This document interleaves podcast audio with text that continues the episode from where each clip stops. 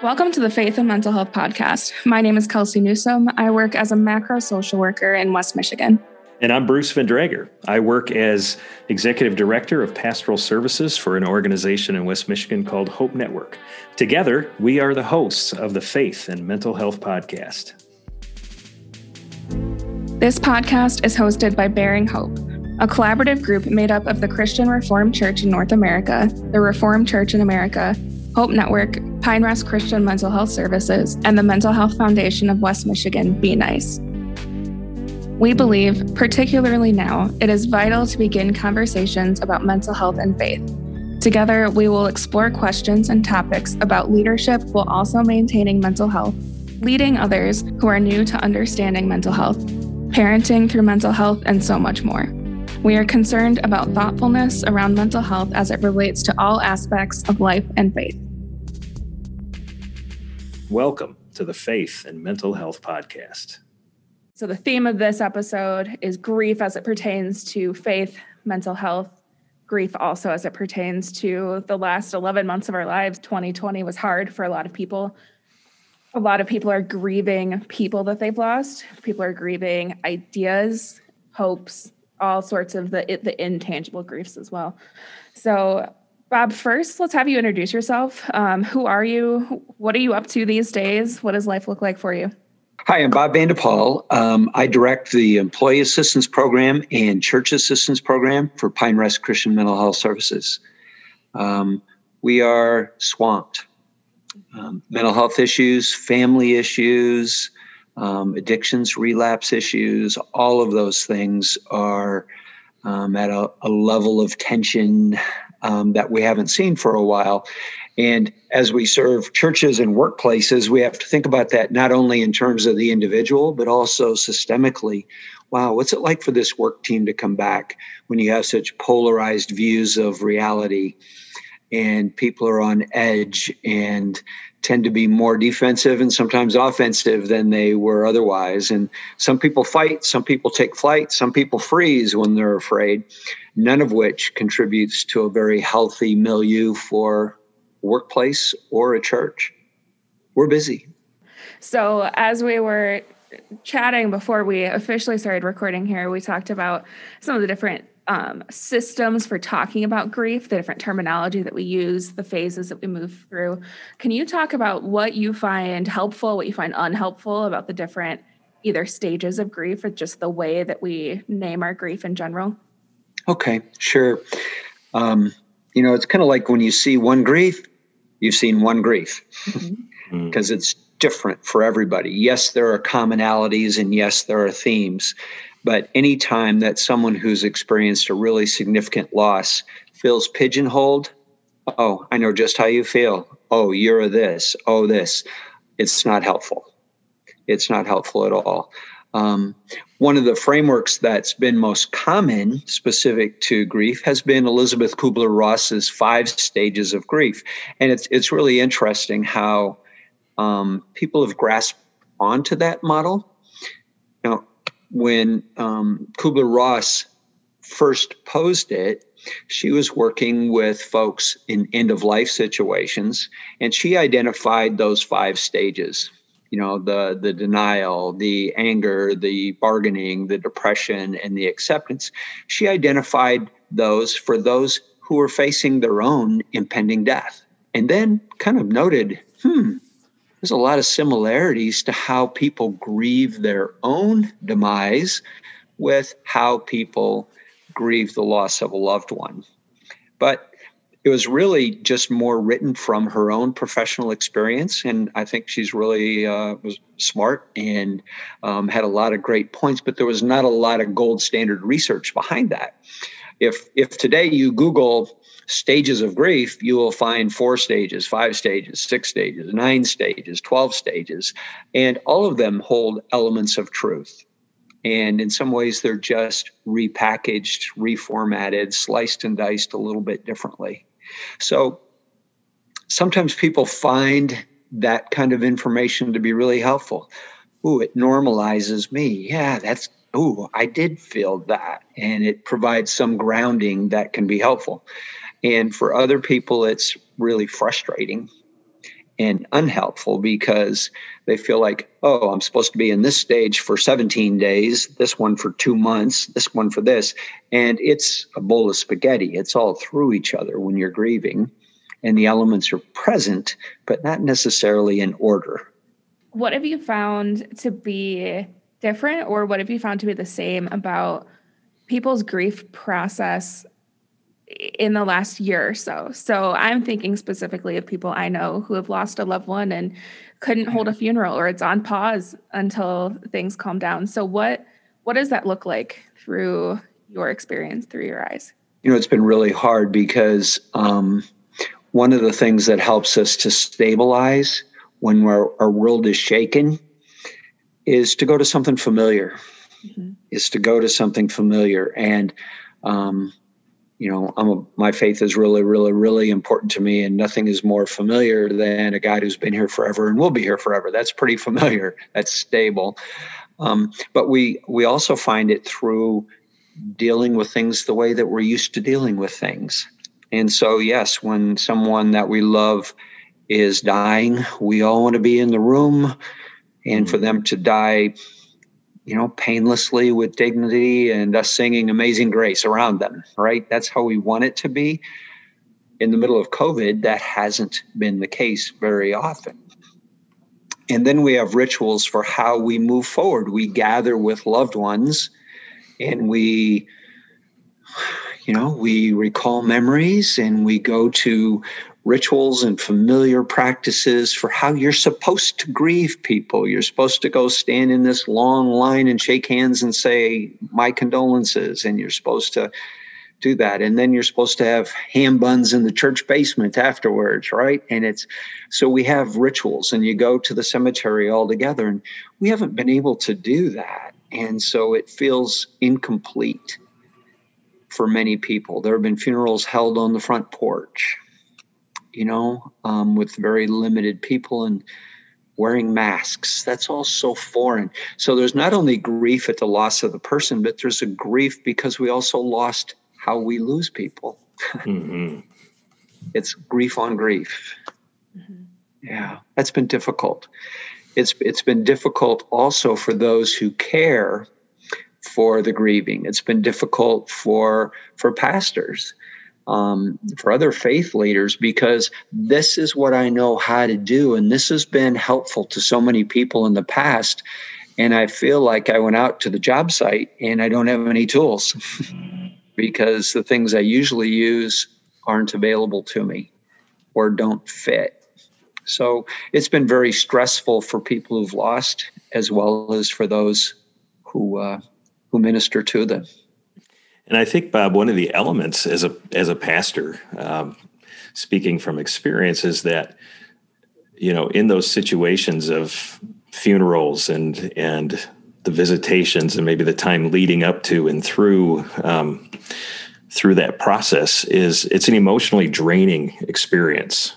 Um, if you are you know well connected with your congregation the people you serve and then you add to it the energy it takes to reinvent the way that you do these rituals, whether it's with technology, which can be a challenge to some, or just, you know, um, like you said, standing on a porch and doing a funeral. But it takes that extra bit of energy that is already probably kind of low because of the emotional energy that's spent through the you know through the process. Um, it does present extra challenges, I, I think, for pastors at times like this think it'd be hard for pastors too because you know anytime it's personal it's harder than professional right. and as a pastor you wear so many hats and not only do you have a professional relationship with these people but they may be people that are your friends or your spouse's friends or your kids best friends or you know they may have coached your kid in little league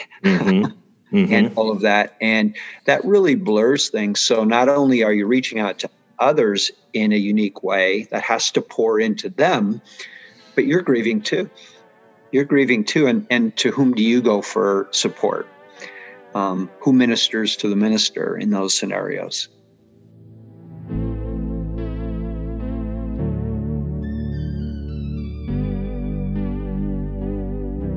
Naming this tension is the first huge hurdle in this process. So I think there's a lot of good um, healing energy behind that. But what's next? Like, what do we do once we've named the fact that things are different and they're hard, and even the people caring for people are struggling?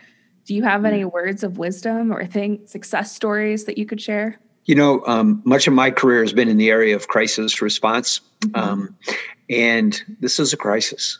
Mm-hmm. This is a crisis. It is. And it carries, whether it was um, a traumatic loss or even when it's ongoing and you know the death is impending, even when it finally happens, there's still a shock to the system. And Kelsey, you just talked about naming it. Um, crisis communication always begins with acknowledge. And it's really tempting to not want to deal with things and use the real words and to call it what it is. And that's not helpful. and if for an ongoing ministry relationship, um, you need to maintain, establish, build trust. And I don't know about you, but if I have a leader who denies, minimizes, sweeps under the rug something troubling that we all know is there, I don't trust that person anymore. Mm-hmm. Either they're not strong enough to handle it or they don't have the character to really deal with it. And so that's really important. And I think a piece of it is um, acknowledging how awkward it is. acknowledging how awkward it is. I am so sorry for your loss. And I am so sorry that we can't say goodbye in the way that's familiar. Um, and then I think a grief maxim kicks in. You know, so often um, you will see families who will split after a death because they had different grief styles. I've seen statistics that said that when marriages lose a child to death, they divorce about 90% of the time mm. because of how difficult it is. And I think a lot of it is because people have different styles of how they grieve. So, whether it's a marriage or a family or a congregation, people kind of get caught into do we grieve or do we move forward? And there will be people who will very much want to stop and lament and feel and talk about it. And for them, perhaps moving forward feels disrespectful. How can we move forward? How can we laugh? How can we go back to life when we lost somebody? And there are other people who take a very different approach they don't want to grieve they want to move forward and that's therapeutic for them. And so maybe it's you know covering their eyes and sprinting out of there but they don't want to face that pain. And the way they deal with it is to go back to their email go back to their job go back to doing what they did maybe go break something cheap you know? Mm. and that's how they deal with it. Look what that can do to a marriage. Look what that can do to a family when you know the matriarch or patriarch of the family dies and people grieve differently. Pastors are in a really difficult pivot point right there and accommodating everyone's style in a way that keeps unity within that family or that congregation. That's a hard one. Mm-hmm. so acknowledge communicate share what you know for sure and help people to move forward. So do we grieve or do we move forward? Yes. Hmm. we go forward sadly. We go forward sadly. We acknowledge it fully, but we don't stay there to wallow, worst case scenario. And we go forward, but we don't sprint it to avoid. We go forward sadly. Easier said than done. Right. right. And I, I'm thinking of conversations, I'm guilty of this too, but where we look at the way other people are grieving, and even if they are grieving the same thing we are grieving, and we use the word right. Are they grieving the right way? Are they doing this right? And I think what I'm hearing you say is there's no such thing as right when it comes to grief. Are you doing it? That's the right answer. Yeah. There are godly ways and ungodly ways. There are healthy ways and unhealthy ways, but there's a lot of grace, a lot of latitude, and all the healthy ways to move forward, right? Yeah. And then there's also the timetables that people are, you know, um, hey, it's been a month. You should be over this by now. no, no, this person was so important to me. So important to me. Such a big part of my identity, perhaps, you know, and to have that torn from me. Um, when will I stop grieving? Mm, the day that I pass, too. Yeah. Yeah, grief is grief is um, you know sometimes I've called it it's a journey um, that never ends, um, in that it, both in my own personal experience of grief with you know loved ones who I've lost and pastoring to those who have are going through that. It's you know it's so unexpected too uh, the way that it can hit you. Uh, I mean, I can go months without thinking about my father, who I lost two years ago, and then something um, driving down the road will trigger it and it just it sort of overwhelms you like a flood for a moment or you know for a period of time um, so yeah like you said bob um, when does it end it ends at your own you know at your own death. Yeah. It's the cost we pay for love and it's a bargain. Mm-hmm. but doesn't feel like it. Yeah, there's a lot of research too about when people go through the normal, predictable reactions to whether it's a traumatic event, a grief, or a loss, how they now make sense out of their reaction to it is very predictive to whether they're going to come through this well or not. So if people judge themselves harshly for crying, for not mm. being able to sleep, for not being able to concentrate, for isolating, and they really judge themselves oh, how inferior, how frail, what a pathetic wimp I must be. Or if they move forward and they think, what an uncaring jerk I must be. mm. But if they judge themselves harshly rather than acknowledging, okay, this is grief. These are normal, predictable reactions that people have as they go through this. Maybe I'm a normal person experiencing normal reactions, and it's the event that is abnormal to me. Um, then people tend to move forward better. And when those around them can also offer grace, so there's not just one way to grieve, um, then that support is more helpful too.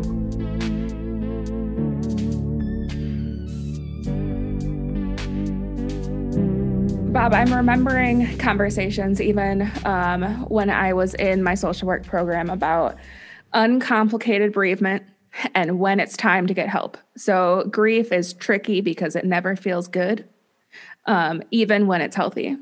And so, I think a lot of people struggle knowing when to reach out and when they when it's it's crossed that line into something that's not healthy. Do you have any sort of guidance or wisdom to share with us there about how to know you know the difference between leaning on your natural supports and when it's time to seek professional help okay. Well first kelsey you began that question with a deep clinically significant sigh so i'm just pointing that out.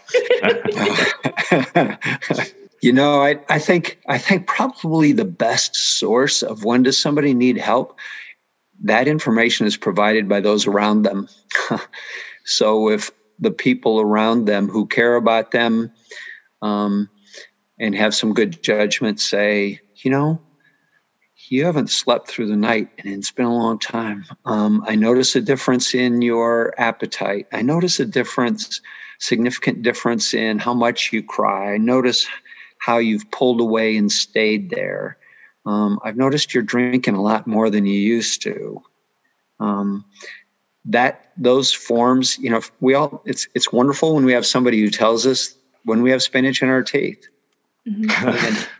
You know, and that's a wonderful friend who says, I care enough about you to risk ticking you off.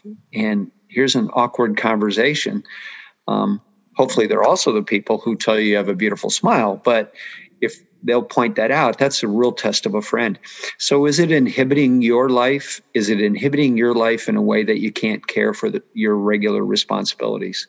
If you can't work, if you can't take care of your kids, if whatever whatever is in your uh, your job description in life, um, I think that's one of the big biggest things. There's a there's a fine line between you know grief and depression Mm-hmm. And sometimes it's between grief and anxiety. You know, if the person left was really dependent functionally, socially on the person who died, now I'm scared stiff because he always drove. He was the one who introduced us into all social situations. He did all the billing. I don't know anything about any of that stuff. He, you know, all that kind of stuff. And there are um, clear definitions of what depression and anxiety are. Mm-hmm. Those would be good reasons to ask for help. Um, you know, you guys are in mental health and ministries also. So give a kid a hammer, the world becomes a nail. But I don't know anybody who has a negative outcome from asking for help. Right. So if you had to default, go the route of asking for help. And if your clergy or your behavioral health professional says, no, nah, you're doing fine. This is just grief. Okay, whew, check that off my list. Mm-hmm. Right. The challenge, of course, is you know we're we're proud people typically, and to get to asking for help can be the the real challenge for many people. Um, and so, just some of the advice that you gave, Bob, about noticing that in others and being the one who says, Hey, I noticed there's something, you know, your whatever your patterns are changing, your behaviors are changing. Yeah. Um, can be a, a, pretty important thing along the way uh, to to helping somebody maybe admit that they do need some more help.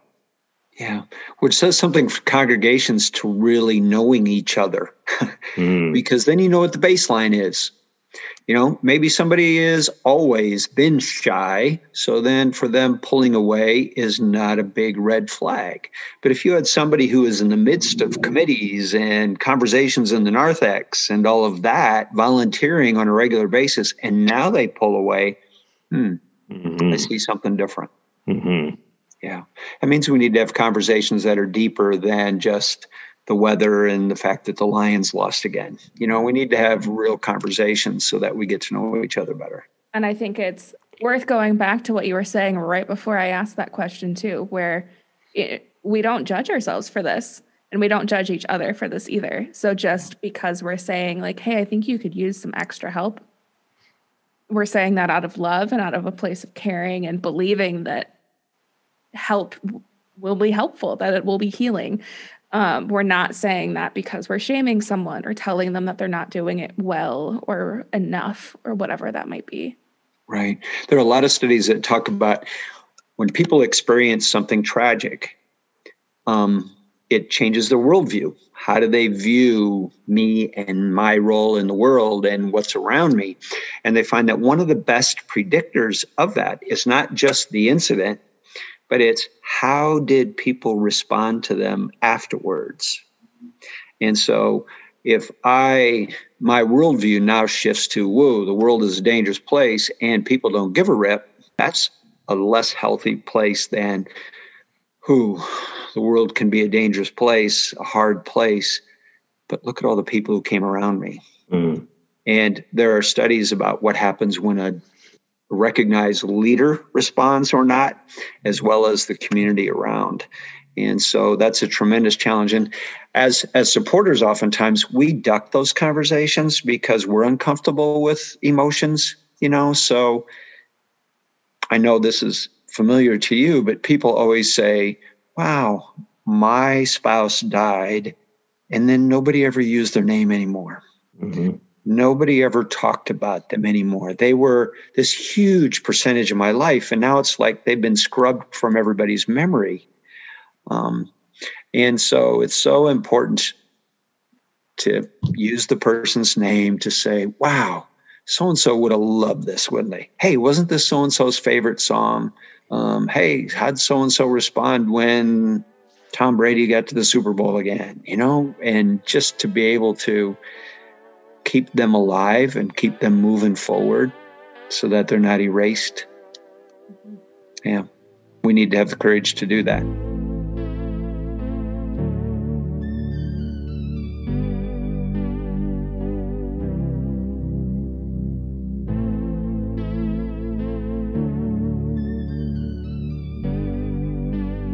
You're, you're in a unique place professionally where you are offering a real intangible resource to people, um, employers, and pastors. So, can you talk a little bit about what you and Pine Rest are offering and also keeping in mind listeners who might not be in West Michigan, so might not be able to use this exact resource, but just the kind of like the category of resources that are out there? Oh, yes, they can. We serve some denominations uh, from sea to shining sea. But right. Yeah, so we serve churches in a number of ways. Um, some churches have an employee assistance program. And so all of their clergy, as well as their households, have access to some pretty uh, pretty cool resources. They have a hotline that they can call 24 7, and I just need to talk to a counselor. Um, they have uh, we have different models, but three to five or more free counseling sessions, which are being delivered through telehealth during COVID, um, but ideally in office settings. And then we offer some things that take um, just take some stress off their plates too. Elder care consultation and legal consultation, financial consultation, a lot of trainings and critical incident response. So sometimes we serve churches, and this is available for the staff. Okay. Um, some churches sign up and we cover all of their congregants. So if anyone calls and says, Hi, I'm a member of LMNOP Church, um, I'd like to use my CAP benefits, bingo, they get that free. And that's designed to add some clinical expertise to the pastoral staff, as well as take something off, you know, provide some bench strength. Um, we had a, a unique request just recently where a classis contacted us and said, This has been a uniquely stressful time for our boards or councils, whatever churches call them. Could we just engage this product for everyone who's a member of our board and their families? because they're having to deal with, you know, they can't go to the grocery store without somebody saying, How come we have to wear masks? Or how come so and so didn't wear a mask? And they're really stressed. And so we offered it to them. And so they will have access to those same resources as well. And we're just also available at any time for what it's worth to put another head together and say, What do you think about this situation? And if we can be helpful, we'd love to. And you can find more information about those programs and other services that Pine Rest offers at their website. Yes. Which is pinerest dot org dot org org yep. and um, there's a tab to hit for services and you'll see eap and cap and uh, the, the descriptions are there wonderful thank you bob we appreciate your time i think uh, we're past that half hour mark. Um, so that should give us more than enough. Kelsey, you have any more questions at all that you? Um, nothing specific. I think maybe just like a question as we're winding down. Do you have any sort of parting wisdom for us or for keeping in mind the, the listeners we're aiming to reach our pastors, faith leaders, um, volunteers in faith settings? You know, I've been doing a lot of presentations recently on um, post traumatic growth Mm. So when an awful event happens, some people remain victims. Some people quickly rebound to become survivors. And I made up a word, some people grow, and we call them surthrivers. and they're, um, there are characteristics of those who do. That's a whole nother workshop. But one of the questions that I've asked everybody in these virtual trainings is okay, during 2020, what have you lost? What are your losses? What are your griefs? And nobody yet has identified stuff. It's been people that they lost. It's been family gatherings that they've lost. It's been kids' events that they've lost. Um, and it's all been relational and it's all been related to creating memories with people you care about. I hope we write that down. And when we come out on the other side, that's what we value most. So good. That's great. That's great. Thanks, Bob. Thank you all. Good to see you both again. Yeah, yeah, likewise.